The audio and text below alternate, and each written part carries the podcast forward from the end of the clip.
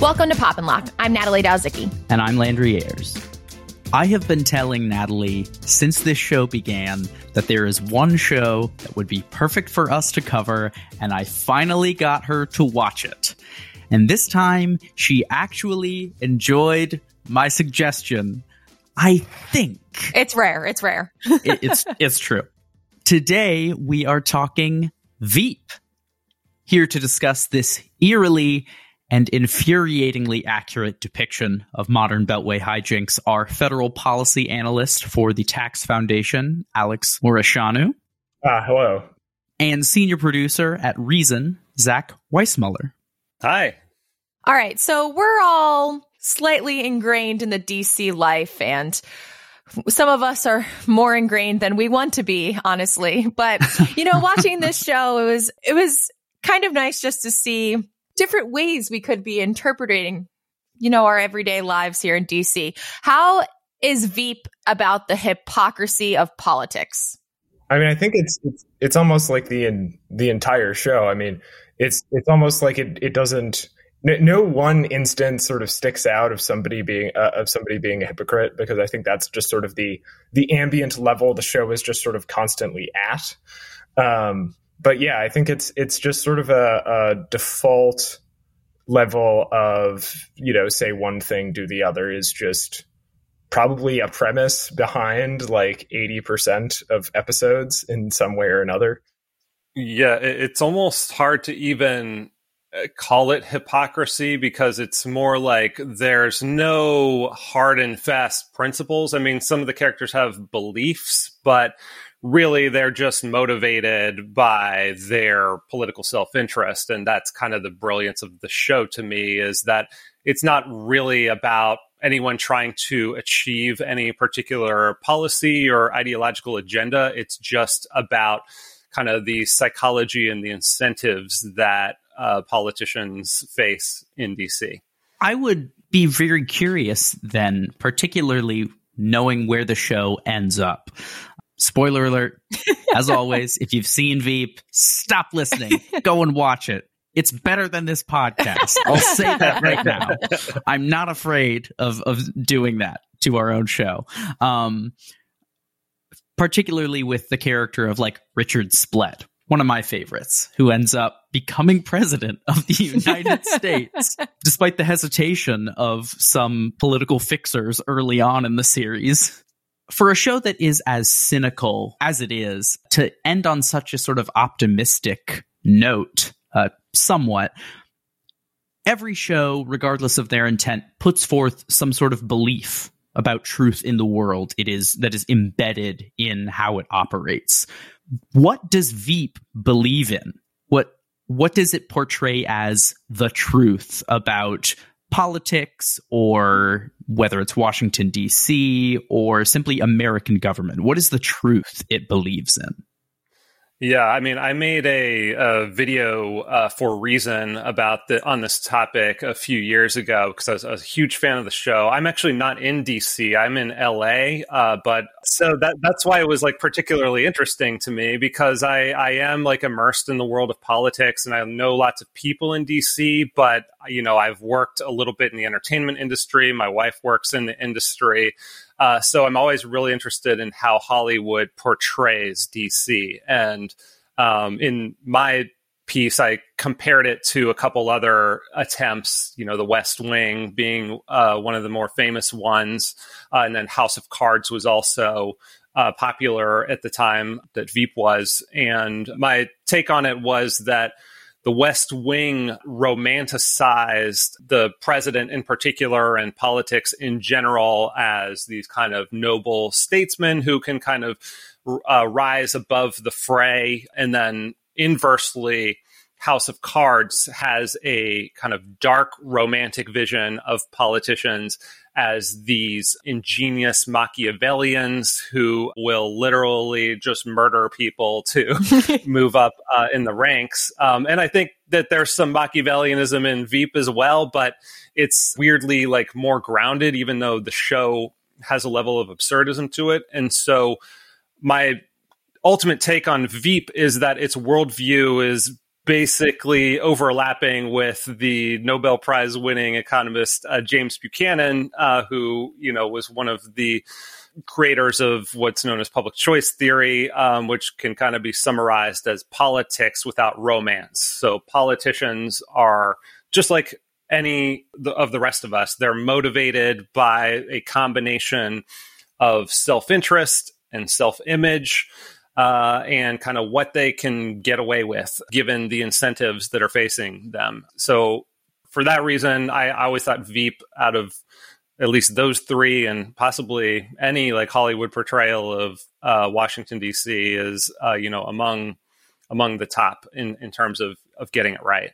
Yeah, I would I would agree um, a lot with with what Zach said. I would say that the the I guess the the thing about Richard Splett becoming president at the end of the show that I think is an appropriate, I think is, is actually an, an appropriate sort of uh, offset to the uh, cynicism of the show in that like, I think the show's closing message is that is is some level of sort of cosmic justice or whatnot that like Selina is so ruthless in her pursuit of power that like she ultimately ends up with nothing and I do love the gag, which I'd forgotten. They do a joke in the first episode about getting pushed out of the news cycle because Tom Hanks dies.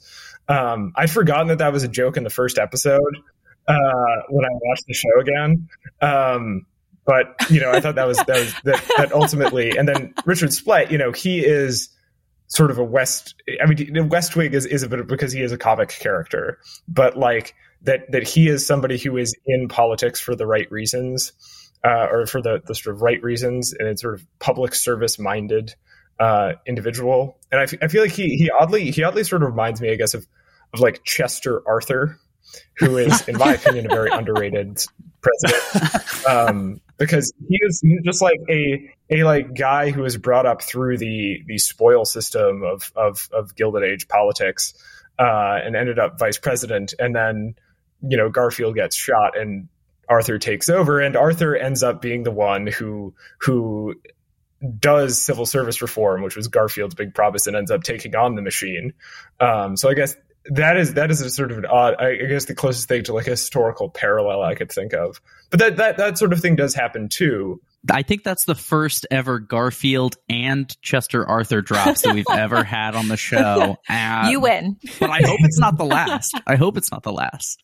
Yeah, I, I, think there's there's something to that, uh, and it's you know it's telling you know Splett kind of accidentally falls into it, and I think that that's consistent with Veep's worldview in that if you're going to get somebody who is kind of civic minded and uh, you know very intelligent, though uh, very socially awkward at the same time, uh, it's going to sort of happen by by accident um, because the way that the political system incentivizes uh, certain behaviors and certain personalities someone like Splett isn't necessarily going to rise go you know rise up through the conventional route. He's going to kind of accidentally fall into the uh, oval office.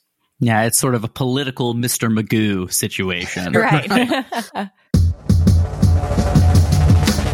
it's interesting that you brought up, you know, House of Cards and West Wing, and I think in preparation, Alex had written something about uh, uh, Parks and Rec, I believe, at mm-hmm. one point. That if you I was thinking of those political compasses with the two axes, but if you were to do it about their like depiction of government, whether they are, you know, benevolent or malevolent and whether they are effectual versus ineffective, these shows, while they're not all about national politics, they do kind of fit into these four quadrants where you have House of Cards that's really malevolent and, and selfish and self-serving and they're highly effective and Machiavellian, like Zach had said. And then you have Parks and Rec, which is, you know, very noble and public service oriented, but they really can't get anything done except for very minor things. Um, and then uh, West Wing is noble and very effective and rouses the public. And there's, you know, big, it's, it's coded as very like successful in uniting by, you know, the big sweeping scores and the big, very Sorkin, you know, that's kind of his, his bread and butter. And then there's Veep where there's a bunch of malevolent, selfish people but they are all too foolish to get anything Yeah. actually done that other than maybe a few of times they win office um, th- they are never really successful they are always still the fools in the show which is is definitely one thing that i think iannucci when he started veep and the the sort of shows it was based on uh, in the loop and and the thick of it um, over in the uk that, that that is definitely an aim that i see there Yeah, I thought that's why it was uh, brilliant to set it in the VP office Yeah. as well, because it just makes it a little, you know, lower stakes when they start off, you know, as president. You can't necessarily have like a kind of bumbling climber. Like the, there is a sort of gravitas that immediately, you know, you have to embrace, whereas they could really dig into just the pure politics and political incentives with that sort of. Uh, I'm not going to say entirely useless, but at least the way it's portrayed in the show, fairly useless. Uh, Go office. there. Well, I think it. their Go there. Let's dig deep.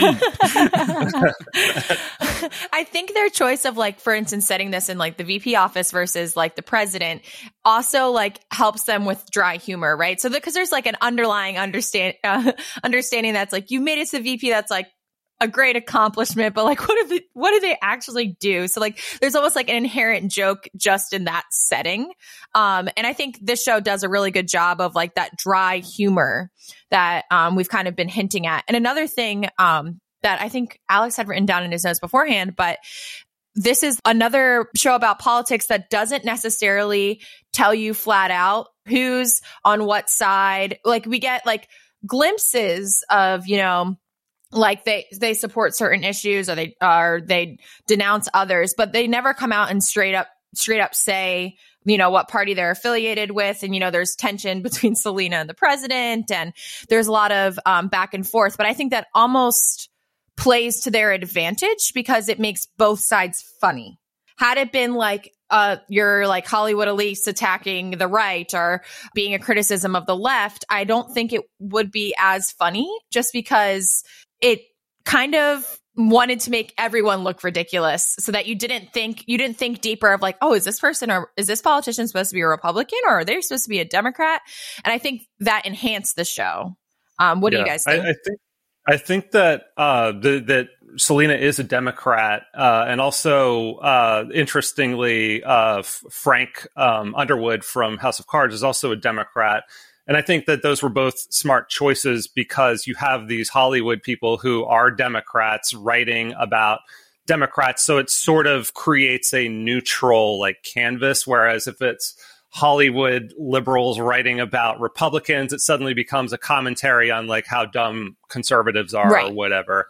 Um, so that I, I thought that was you know a smart move. But you know, to your point, she's a Democrat, but she's not really tied to any specific issue. Like she's she's so malleable. Like I know we all watched the choice the um abortion episode, which would be interesting to talk about because she expresses that she does have some political convictions in that episode, but it ultimately doesn't really matter. It's about, uh, you know, they literally chart out what number on the week chart, uh, what trimester, you know, can we like settle on to, uh, kind of calibrate between all of the different interest groups that are surrounding us and come up on this exact number. Uh, so that's like a perfect episode because it it shows that kind of balancing act. You know, she's literally has Gary kind of shepherd away one of the uh, Planned Parenthood people so she doesn't encounter you know a, a pro life cardinal uh, coming into her office. So. I think particularly in the the abortion episode, the politics of of of the the sort of political alignment in Veep is sort of I guess probably most accurate to like the 1970s in terms of where the two coalitions are. but like the Democrats still have, or I, I think I agree. I agree that Selina is probably a Democrat. Like on the whole, she she follows more than she's got like the Families First bill and the Clean Jobs Initiative and stuff. So I think on the whole, it seems like that that is the Democratic Party. But like at the end of the show, you know, famously she like appeals to like the conservative wing, the like staunch social conservative wing of her party to ban gay marriage. And I think that is, I think part of how Veep sort of cheats for the audience that like it creates political incentives for politicians on the show to compromise with sort of high emotion stakes issues that don't actually exist in reality. Like if you are a Democrat, you and you are running for president, you are pro choice. Like if you are a Republican and you're running for president, you are pro life. There is no, like the political incentives align with having like a very clear, staunchly defined position. Whereas um, Veep, by messing with the coalitions, uh, you can allow people to sort of waffle on these very high high stakes issues, which I do think probably reflects thought processes on other things that just tend to not be as particularly sort of general politics consumption oriented. You know, you know something something marginal like these specifics of how you know, I don't know, the H one B visa program works, or, or or, or whatever, something that is sort of very specific and not like, not like a big headline screaming news. Natalie, gonna flip the script here. Uh, okay, hit it as the only woman on this episode, how do you feel about the depiction of women in politics on the show? Whether it's Selina or it's Amy or Uh-oh, it's Selina uh, wouldn't like being asked as a woman. Yeah, exactly. yeah. But I only do this because Natalie wrote it down in our notes. I did. So I did. she told me to do it. Otherwise, I wouldn't be like, speak for all women. Natalie. Yeah um, I'm not going to start my diatribe by saying, as a woman, I feel. Um, but I can't as a woman. um, so there, there, I guess this is twofold. And this comes kind of to head in the abortion episode, right? Um, where they're, they sit Selina down and they tell her like, okay, you need to like come out with a statement and it should start with the, as a woman, like you should really, you should really lean into your womanness in this statement so that people like believe what you're saying, basically. And I, I mean, I found it troubling that she said, like, I think she's like, I can't identify as a woman. Like, people can't know that I'm a woman. Um, which I was like, well, wait a second. Uh, you're the VP. Do they not know this by now? um, but t- like taking that aside and kind of looking more into it, I think in a way, that Selina's character, and obviously like she's the leading woman in the woman in the show, is like she's angry, she's aggressive, she's like dysfunctional, right? she like can't get much done, which is funny because usually how women are portrayed for like in politics is more like they're cutthroat or they're too emotional, not in like an angry way, but she is almost portrayed to me as like having the personality of a male politician and like her cutthroat nature, which I thought was interesting. And then like I did some more research into this, you know, why did they choose to have the VP be a woman? Because at the time that this show was made, we obviously didn't have a VP as a woman yet. And they weren't necessarily all that concerned about it being like Selina, her actress specifically, but they didn't want anyone, the show creators didn't want anyone to think they were trying to portray a VP that already like existed. Um, so they didn't think that it would like, they didn't want you to think that like Selina was Dick Cheney, for example. They basically chose it so that you didn't think that they were trying to like portray former Vice President Biden or uh, Dick Cheney or what have you. But I do think she is portrayed more like a male politician than most people perceive female politicians now. Like um this like the stereotypes i was talking about about them you know being emotional or like not cut out to lead and that kind of stuff. Um none of that is evoked in the show but i also think she is not willing to embrace her womanhood in order to like I for example, like win over voters. Um, if she doesn't want people to know she's a woman, she's like acutely aware that like that's going to deter her ability to, you know, be a politician or to uh, gain support but it's also Amy is also like there's the during the testimony episode um they're like asking they're asking Amy a bunch of questions on the the data breach and the email to the to the bereaved parents. And and they ask her like a question about I, I, forget exactly how it's raised, like a question about money. And she responds, she's like, Are you only asking me this because like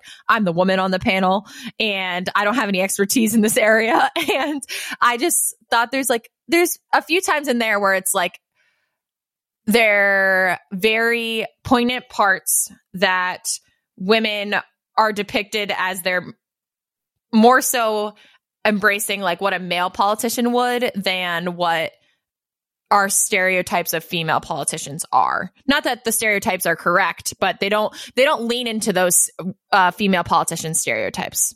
Right, because we're seeing everything from behind the scenes too, which Right. is interesting. Whereas if we were seeing everything like from the opposite end, I think we would see more of what you're talking about. Yeah. Yeah. I would love to see Julia Louis Dreyfus as like Spiro Agnew, though. that would be really, really interesting. Yeah. this Christmas. You know, I have never seen the show before, as Landry already hinted at. And so I was watching, I binge watched for like the last like three weeks, the whole show. And because I watched it, you know, after Trump had been president, uh, some, some of the things I, I witnessed, uh, I was like, man, they really like, they really, they predicted the future. Um, so I like researched into it and they said the show creators were talking about how sometimes they'd sit around and they're and they're trying to you know come up with different ideas for episodes and they'd sit down and be like what's the dumbest thing that could happen in politics um and then the show creator goes they're doing stuff as in like the Trump administration and others and politicians bef- during the show are doing stuff they couldn't even think think about to invent for the show. Um, Yeah. And I'm kind of wondering what, how many times have you thought of Veep after something ridiculous has happened in the last, let's say, five years? How many times do you think it was like this? I'm living a real life Veep episode. The big one is Nevada. The 2020 election, of course. When I mean, the- I think like the, the eagle is is basically Rudy Giuliani. like Yeah. he's basically I think what's what's happening. I think they predicted that. Also, the, the the best I think the most like Veep moment, especially I guess this would be kind of sort of the end the end stinger scenes or whatever. Very much. Actually, no. I think this would be in in like a whole episode. Is uh, Four Seasons total landscaping.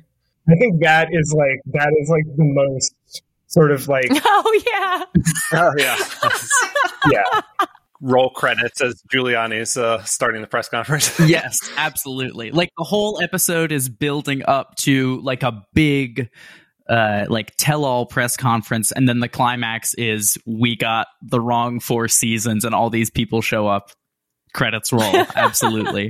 Or i could also see uh you know selina stares into the eclipse and uh has to wear like eclipse sunglasses for like a Or week. like an eye like, patch. like she does when she gets her her eye uh, exam done and she has all the bruises and she has to wear the sunglasses when she goes to visit the naval ship on Thanksgiving. Like it could be something like that where she just has to wear big sunglasses because she stared into the sun. Yeah, uh, another Giuliani moment is him doing that press conference and just like sweating his Oh, makeup yeah. off the side of his face. That Yes. I feel like that'd be a good um a It, Veep w- it would be Mike McLintock sweating his red Yeah. mustache. It would be like red off. dye.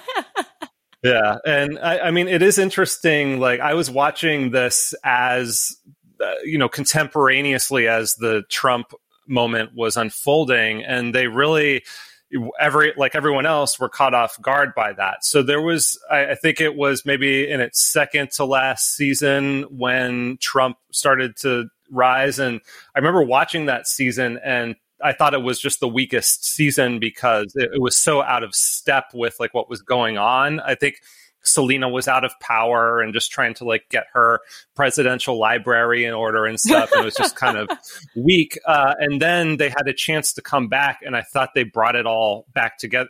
Another, you know, behind the scenes aspect was that Armando Iannucci, the creator, had stepped away to do other projects, so they probably had to, you know, reorganize the writing staff and so forth. But I did think they pulled it together for the last season, and they were able to start uh, you know, tapping into like that weird populist energy that was happening. Um, you know, Jonah starts to become, you know, a potential candidate running on like math is bad because it was created by Muslims and stuff like that. Uh, and Selina, you know, goes like they pull out all the stops and she just becomes like as depraved as as you as possible and you know throws all her friends under the bus um but uh, yeah, I, I, thought the the final season um, really uh, they it, it, was remarkable that, they were able to um, kind of respond and, and rise to the occasion.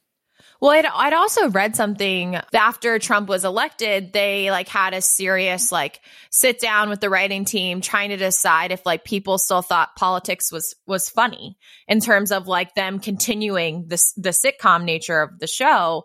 Um and if it was like almost too real that their like jokes weren't going to land anymore um which I thought was certainly certainly not something they probably predicted um when they first started the show and they were they probably had to have a much more careful eye to like a lot of their dry humor in the in the last two seasons partially just because uh, as we were watching you know the trump trump's presidency unfold and um them kind of being not being able to predict what Trump was going to do after, you know, they've already recorded and filmed these episodes. They wanted to make sure that nothing was like all that um controversial in the sense that like it wouldn't be like wouldn't be funny. Um, I also read that they like took out a few jokes after like po- post filming, like um some and I guess in like post production like stages of episodes that were coming out as like Trump was making certain remarks.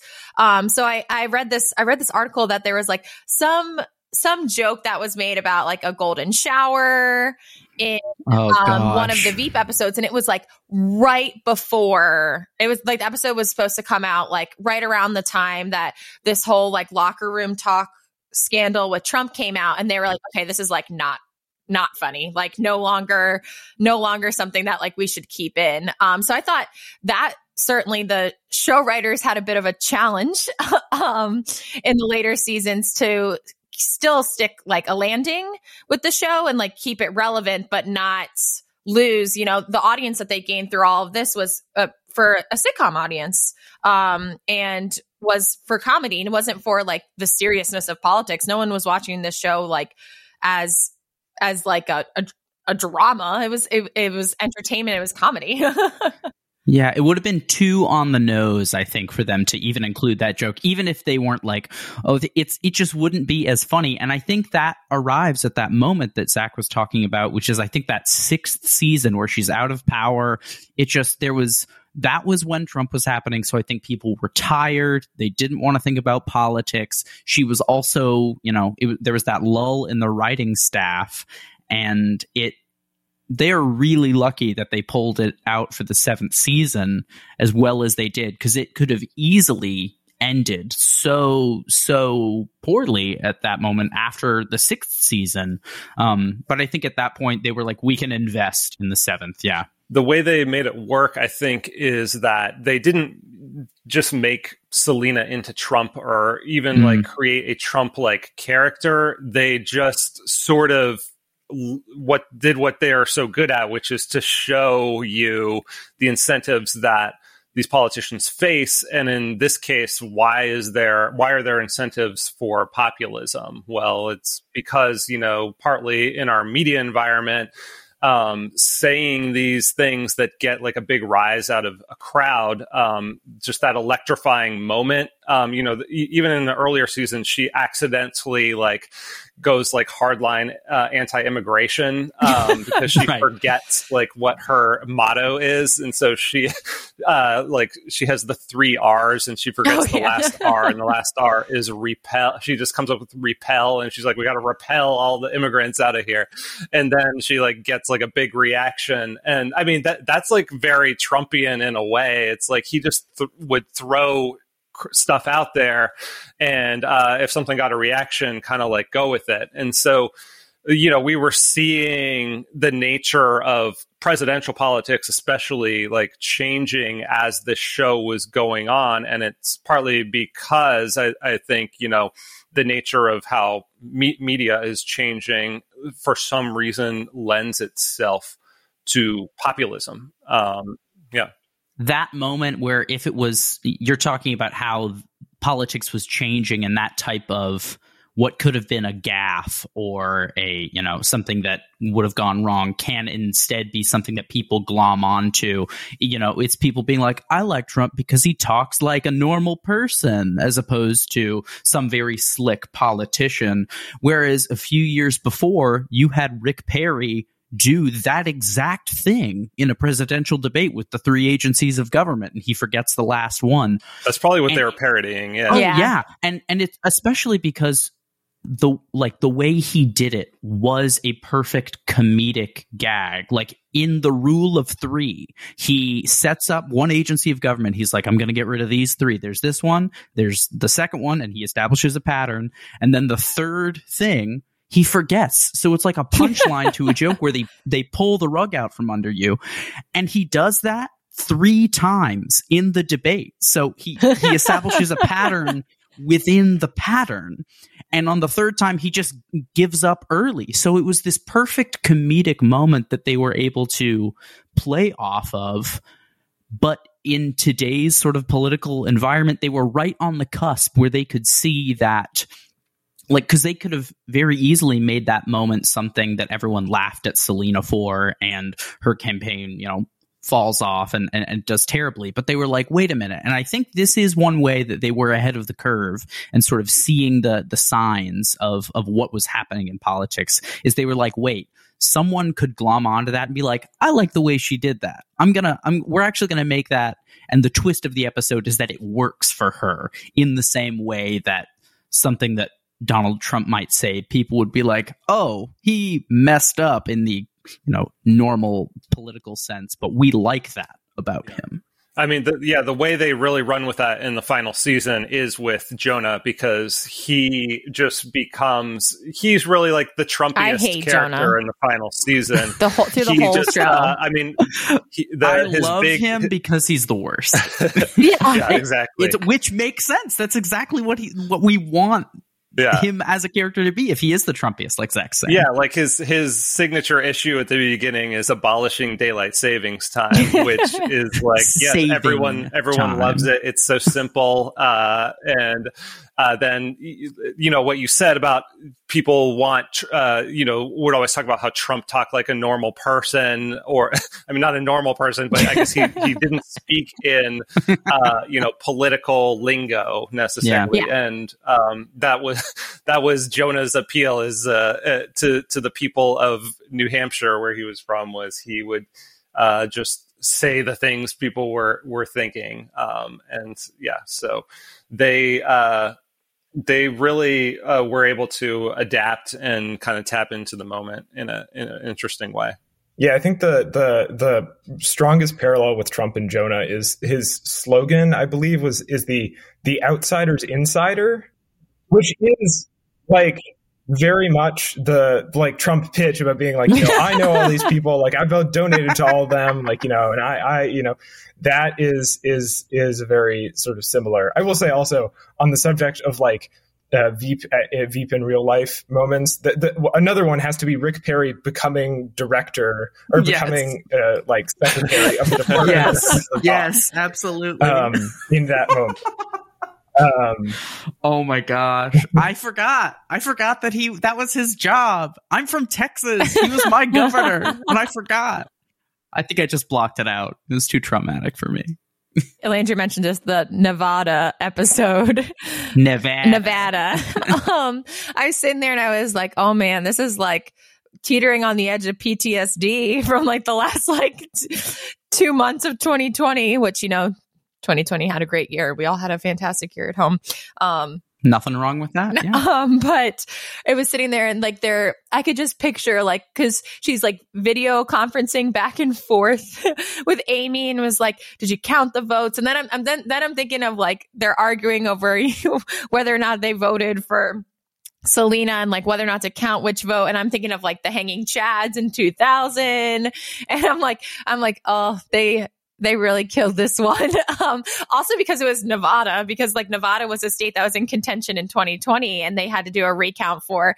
So then I was like, I was like, I feel like the newscasters from 2020 probably could have, you know, contributed to the the real life uh, seriousness of this episode. Um, and then they they had the there was the stop every vote. Oh yeah, stop counting the votes, count every vote yeah. switch, which was happening simultaneously in different states during 2020. You've got like Philadelphia where they're like, stop counting, we're done, and then there's Nevada where they're like, we need to count all the votes, go. So these like conflicting messages are happening in different parts of the country, whereas on Veep they just happen to be happening right next to each other and then swapping. but I think that was also true about like the national conversation. Like, because I sure. remember on, on on Wednesday after the election, a bunch of a bunch of the Trump Trump people who I followed were like, "Look, you can't you can't dra- you can't drag this out. You can't. I mean, you can't just keep it going. You can't have recounts forever. I mean, you know." And then like the next day, they were like, "Well." Uh, you can't you can't stop like you know I, I, I did see that like immediate immediate switch for for a lot of people as people who are tangentially related to Beltway goings on, at the very least, who do you identify with as a part of the show? Even if you're not, you know, on a campaign or working in an office, who's someone that if if you were in their shoes, you'd be like, that's probably the kind of person that I would be. Flaws and all. really read yourself to filth here. um I, am going to say Natalie is our Sue because if we didn't have Natalie on our team, we would just collapse underneath the weight of it all. She's the record keeper, and it's if anything goes wrong, we call Natalie, and we're like, "What's on the schedule?" She's like, "It's this." I would say, I would say, I'm I'm probably Sue, Sue, or occasionally Amy. Yes. Yeah. if you need someone to like, you know, be like, I need you to go yell at this person and make sure that this gets done. Like you would send Amy right. or something. Yeah. Be like, Natalie, can you make a phone call for us? But I do want to give a little shout out to Gary. Um, just because, mm. you know, he is the best character. um, I don't have much to stand on why I think that way. I just think it's so funny, like that he always is like, the butt of every joke or he always gets thrown under the bus or like he also his job is you know relatively pointless he can't uh, selina says herself that he she, he is literally useless which he's obviously not um but I just wanted to like give some love for Gary. I'm definitely not Gary. Uh, it never will be Gary, but I think I'm I'm a little Gary. You think a, so? There's a little part of me that's just a little part of me that's Gary. There's also a little part of me that's Jonah. I think. Gary and uh, uh, Splett are really the like only good-hearted characters in the show. Like uh, Gary is just he's just a total loyalist. Like he believes in Selina for some reason. Uh, he might be like in love with her, but in some very strange, uh, non-sexual way, um, and uh, he just will do anything for her, and you know, ultimately, like, does take the ultimate fall for her. So he is he's like the martyr of the show. Yeah. I, I always, I always liked uh, Kent, uh, our awkward king. You know, he is just so like dry and, and it's I don't even I, I I would view comparing myself to Kent as aspirational. Like I would like to be that good with numbers of being like you know I, I always wished I was a little bit better at math than I am, but you know I just his his just sort of general demeanor and and like disinterest in in I guess I guess because he's constantly polling everything, he is obsessed with what is politically relevant, but he has no like stake. He's just a guy. He's just like a guy who's like, I just do the numbers and I, I yeah. just tell you what they say, you know. And there are just so many good moments where he is taking something, just taking everything literally and not reading the subtext that everybody mm-hmm. else in the room is. like, uh, but I, I do like one of my favorite Kent moments is that like Ben, it's in the mother episode that we all watched. Um, that like he, he he when when Ben Ben like says something to Selina to like console her, and then Ken just sort of stares and goes, "Hmm, I recall you said those same words to me when my cat Fibonacci died. I found them very soothing." like it's just it's just I don't know. I just I just love those Ken. were written in a card to me. Yes, yes. yeah, um, I agree that. I also love that he's a part of a biker gang. You find out at one point, like a, an exclusively Spanish speaking biker gang too. Uh, the one that I probably you know have them relate to the most, just being a um, you know part of the media, is there's the the journalist who's always trailing Selina's campaign and then yeah. you know interacting with Mike, and they have this like contentious relationship where you know he's always trying to get you know what's really going on, and Mike is just like badly spinning him um like I, I i enjoy like those little relationships that they portray in that you know they they need each other uh and and mike is obviously like terrible at his job uh and um constantly like spills secrets that he's not supposed to. Um but yeah, I, I enjoy like I, I, enjoy that little interaction just because of of the dance between like the PR person and the journalist, where uh, they're just constantly trying to like put things in the rosiest light possible, even when like it's clear everything's falling apart. Yeah, I, I take it all back. I am hundred percent Mike McLintock. Now that I remember Mike, just a just a fool trying to keep it all together and make it seem like he has got so much under control and is so wise, but is just like the the scenes of him over time when he talks about like adopting the child from China and they are going to get it. So he's redoing the basement and then they aren't going to get it. So he turns it into a, like a, a media room.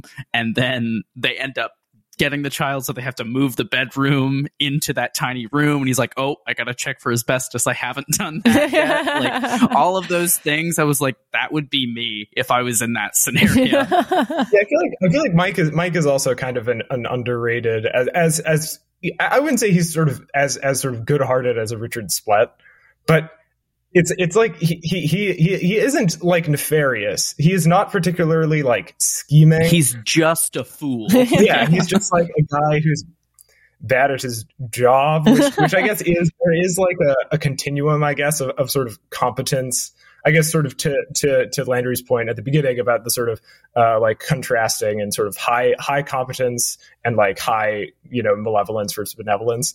That like on the show, I think there's a pretty strong correlation with like semi competence and like nefarious intent. That like Mike Mike is too like clueless to be a schemer. So like that yeah. allows him. He just wants to work in the NHL. yeah, yeah. And now for the time in the show where we get to share all of the other things that we've been enjoying with our time at home. This is Locked In. So, Alex, Zach, anything? Yeah, I mean, uh, this is, it feels like a lot of people are reading this book right now, but um, The Revolt of the Public um, by Martin Gurri is um, a really interesting book that is also does a lot to explain our moment. He's um, kind of a he, he's a former uh, CIA analyst um, who studied the way that uh, media created various revolutions around the world, uh, the Arab Spring, and um, contributed to the rise of Trump, ju- and just the way that you know, with the kind of fall of the traditional gatekeepers, that there's an inability to keep a uh, kind of keep information, you know, locked down and uh, highly relevant in the era of COVID as well, when experts have put out guidance that's not always been 100% uh, and the public you know sniffs it out right away uh, and it just kind of creates this cycle of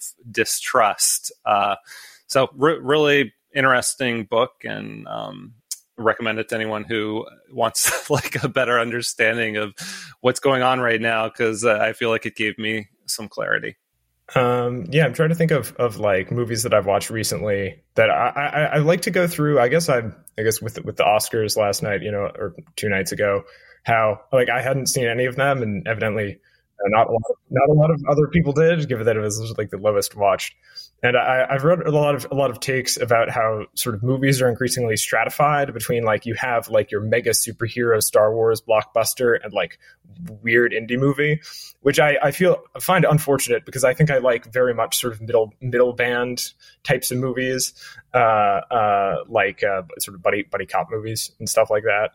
Um, so I guess a couple of movies that I like that are sort of in that middle range that you know people might not have might have heard of but not seen, or if you're really movie, if you're like a movie buff, you probably you probably see them. But like, big fan of um, Kiss Kiss Bang Bang, uh, which was Robert Downey Jr.'s comeback movie in like 2005. It's him and Val Kilmer, um, and uh, it's like a noir LA comedy. Sort of like if you like The Nice Guys, it's the same director as The Nice Guys. If you like The Nice Guys, you will also like Kiss Kiss Bang Bang. Um, it's great. He's like a, Robert Downey Jr. plays like a thief who sort of bumbles into an audition for some cop movie, and so he gets assigned to like work with a detective to to like learn to like prepare for his part. Um, and then they get caught up in you know crime and hijinks. Um, yeah, what else? Oh, I'm a big fan of the, the the, the Arnold Schwarzenegger movie, The Last Stand, which came out in 2013, which was supposed to be his like I think big comeback movie after he was governor. Did not do particularly well. Um, but basically, basically, it's like a, a modern western almost. He plays like a small town sheriff in Arizona, and there's like some some drug lord is like escaped and is heading towards the border. And Arnold Schwarzenegger's town is the last town, you know, between the the guy, the fugitive, and the border. Um, and it's it's like he it's Arnold Schwarzenegger doing a Clint Eastwood impression. Oh my! which is should it just as a concept be fantastic? Right. And I think it is. Uh, it's just it's just like very over the top and ridiculous, especially the second half of the movie. But I have a very good time watching it. I've seen it like a bazillion times.